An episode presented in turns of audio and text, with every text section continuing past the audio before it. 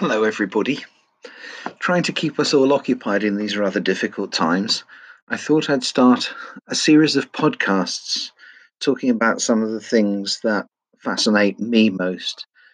Uh, there are a lot of those, I have to be honest, but the subject that I've chosen to begin with are the street names of my native city, the city of Birmingham, lying right in the heart of England, about 110 miles, just sort of 200 kilometers northwest of London.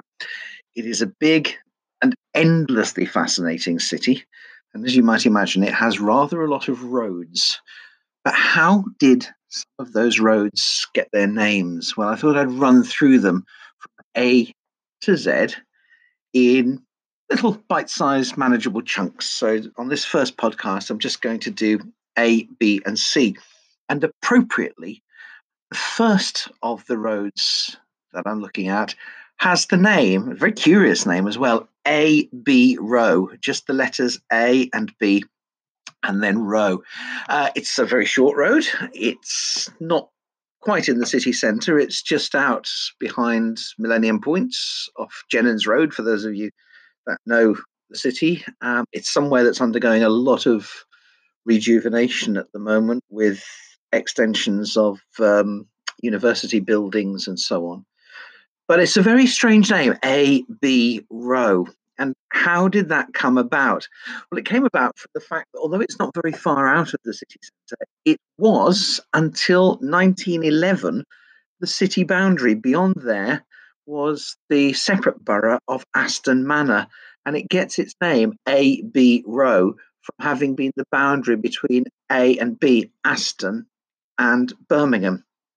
Um, the Greater Birmingham Act of 1911 saw Birmingham swallow quite a number of its neighbours.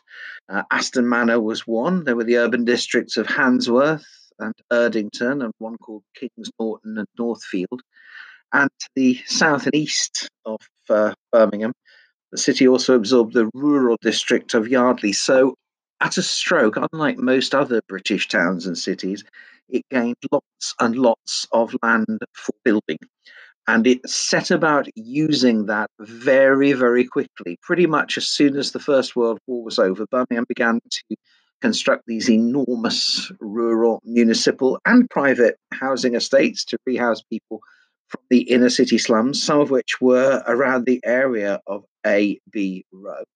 And today, the fact that Birmingham was ever made up of these separate districts is largely forgotten. The municipalisation of services made Birmingham look very, very similar from one end to the other. The same lampposts, the same style of houses, the same design of schools, the same municipal trams and later buses. It made it look like one single city. Um, there have been a few extensions since. Uh, most of uh, a now vanished urban district called Perry Barr was added to Birmingham in 1928.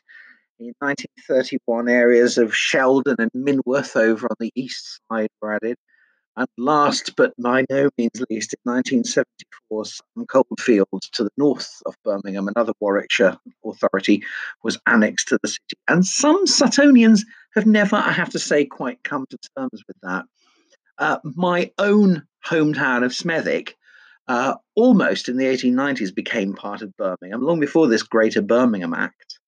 But uh, it was defeated uh, on the casting vote of the chairman of the local board, and Birmingham never quite managed to swallow up Smethwick, which to this day is closer to central Birmingham than many of Birmingham's own suburbs. That's just one of those accidents of history that happen from time to time. AB Row. B, B stands for Bullring, and it's probably the most famous of all street names in the city. I don't think I'd really do a talk without including the Bullring. And yet, ironically, of all the names of streets that I'll talk about, this one is probably the one that is most shrouded in mystery.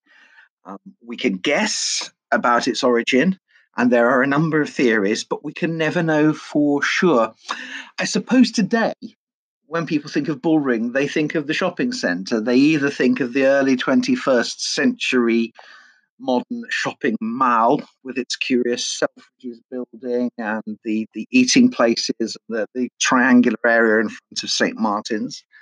Uh, some people will think of the 1960s concrete confection, opened in 1964 and demolished for the building of the present one. And some people, if they're old enough, might remember the Bullring literally as a street, an old cobbled street going down the hill which was immortalised in a song by Malcolm Stent called Saturday Night at the Bullring. The name's certainly very ancient and it's always been applied to Birmingham's marketplace. Uh, until the 1960s, that was a very clearly defined area. It was a proper medieval triangular marketplace that you can still see today in towns like Stratford on Avon or even Wednesbury. Um, and Halesowen, if you know where to look as well, though theirs is rather more hidden.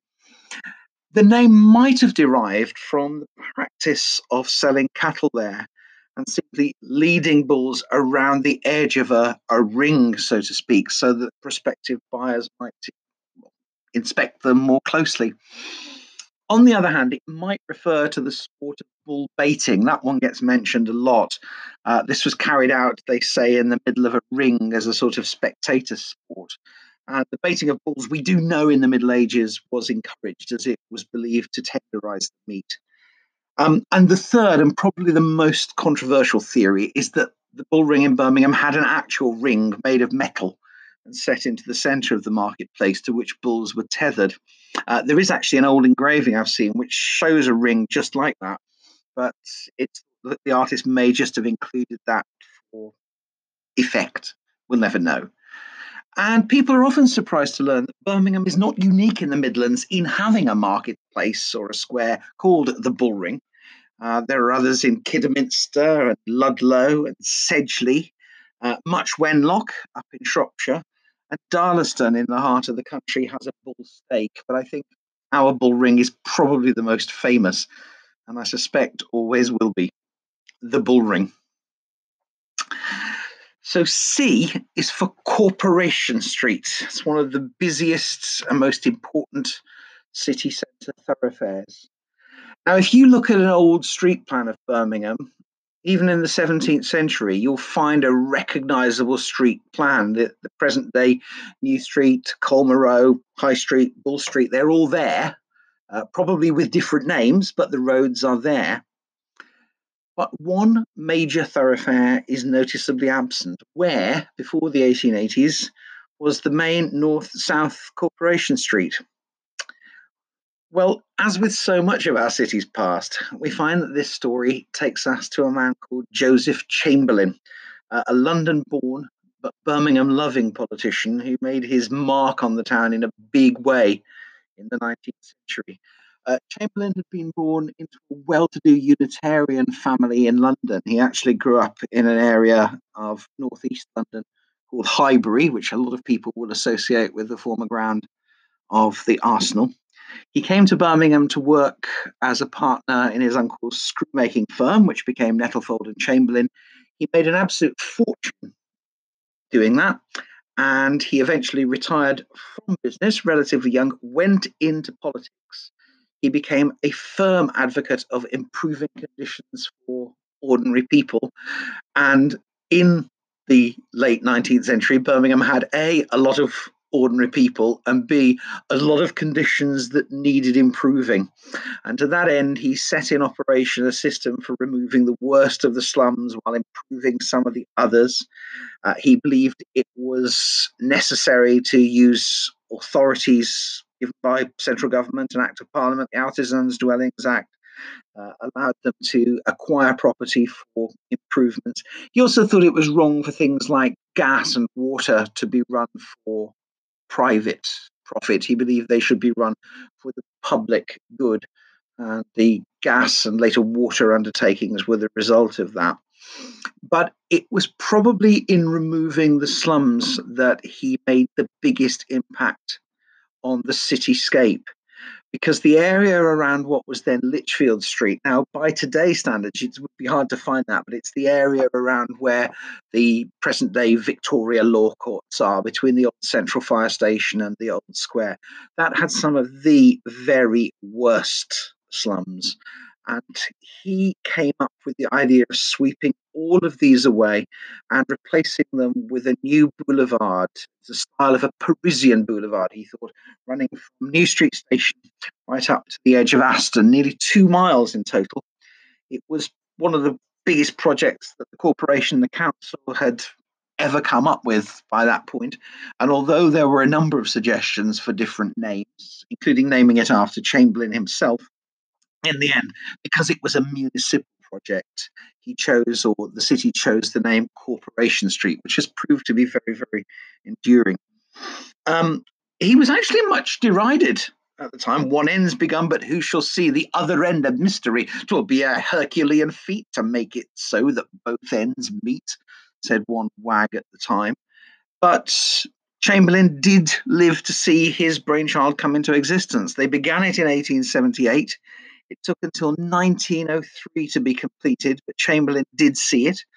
And furthermore, he arranged for it to be lined with some of the most elegant buildings in the city, uh, some of which, not all, but some of which survive. The Methodist Central Hall, which is still there but now empty and forlorn, although there are periodic plans to turn it into an hotel. The Victoria Law Courts, which are still very much there and a branch of Lewis's department store that originated in Liverpool in the northwest of England. In fact, David Lewis was invited to Birmingham by Chamberlain to set up business there on this new road. And although he was, David Lewis, initially very, very dubious about it, he said to have studied the pedestrian flow and worked out that the corner of Corporation Street and Bull Street had the heaviest pedestrian flow. And it is there that he opened, first of all, a tea room and then the new Lewis's store, the original building of which was designed by a chap called H. Yeoville Thomason, who also went to design Birmingham's Council House. The Lewis's building opened in 1885 and cost the then staggering sum of £30,000. And there are a whole generation of Brummies, me included, that remember going to Lewis's to see Father Christmas. Some of you listening to this in other parts of the world, uh, and even in Britain now, might think in, in terms of Santa Claus, but proper Brummie children always went to see Father Christmas, and they queued for what felt like hours all the way up a staircase inside Lewis's. But you did eventually get to see Father Christmas and Uncle Holly, and you came away with a present. And wherever else you were in the world, it was just some old bloke dressed up. Okay. Today, we realize that the one true Father Christmas was in Lewis's in Birmingham. Um, Lewis is no longer present in Birmingham. Uh, the building is now converted partly into a shopping arcade called the Minories. It's where, when the site was occupied in the Middle Ages by the Priory of St Thomas, the minor clergy entered the site. Uh, part of it is now offices of the court system and the High Court. And at ground level, what I think was the first Wetherspoons pub in Birmingham um, is in there. Uh, it's called the Square Peg because it said that trying to fit a pub into the existing building there, I, I learned only in recent times, um, was said to be like trying to fit a square peg into a round hole. So that is Corporation Street. So those are the first three street names. We'll see how much of the alphabet we can get through in these. But I hope whether you know Birmingham well or whether you have never been anywhere near the city, that provides you with some interests and occupies a quarter of an hour of your time. Look out for the next of these podcasts that I'll do, perhaps with rather better technical quality. I'm waiting for a bit more technical equipment to arrive. But to all of you, wherever you are in the world, hello from the English West Midlands. God bless and take care.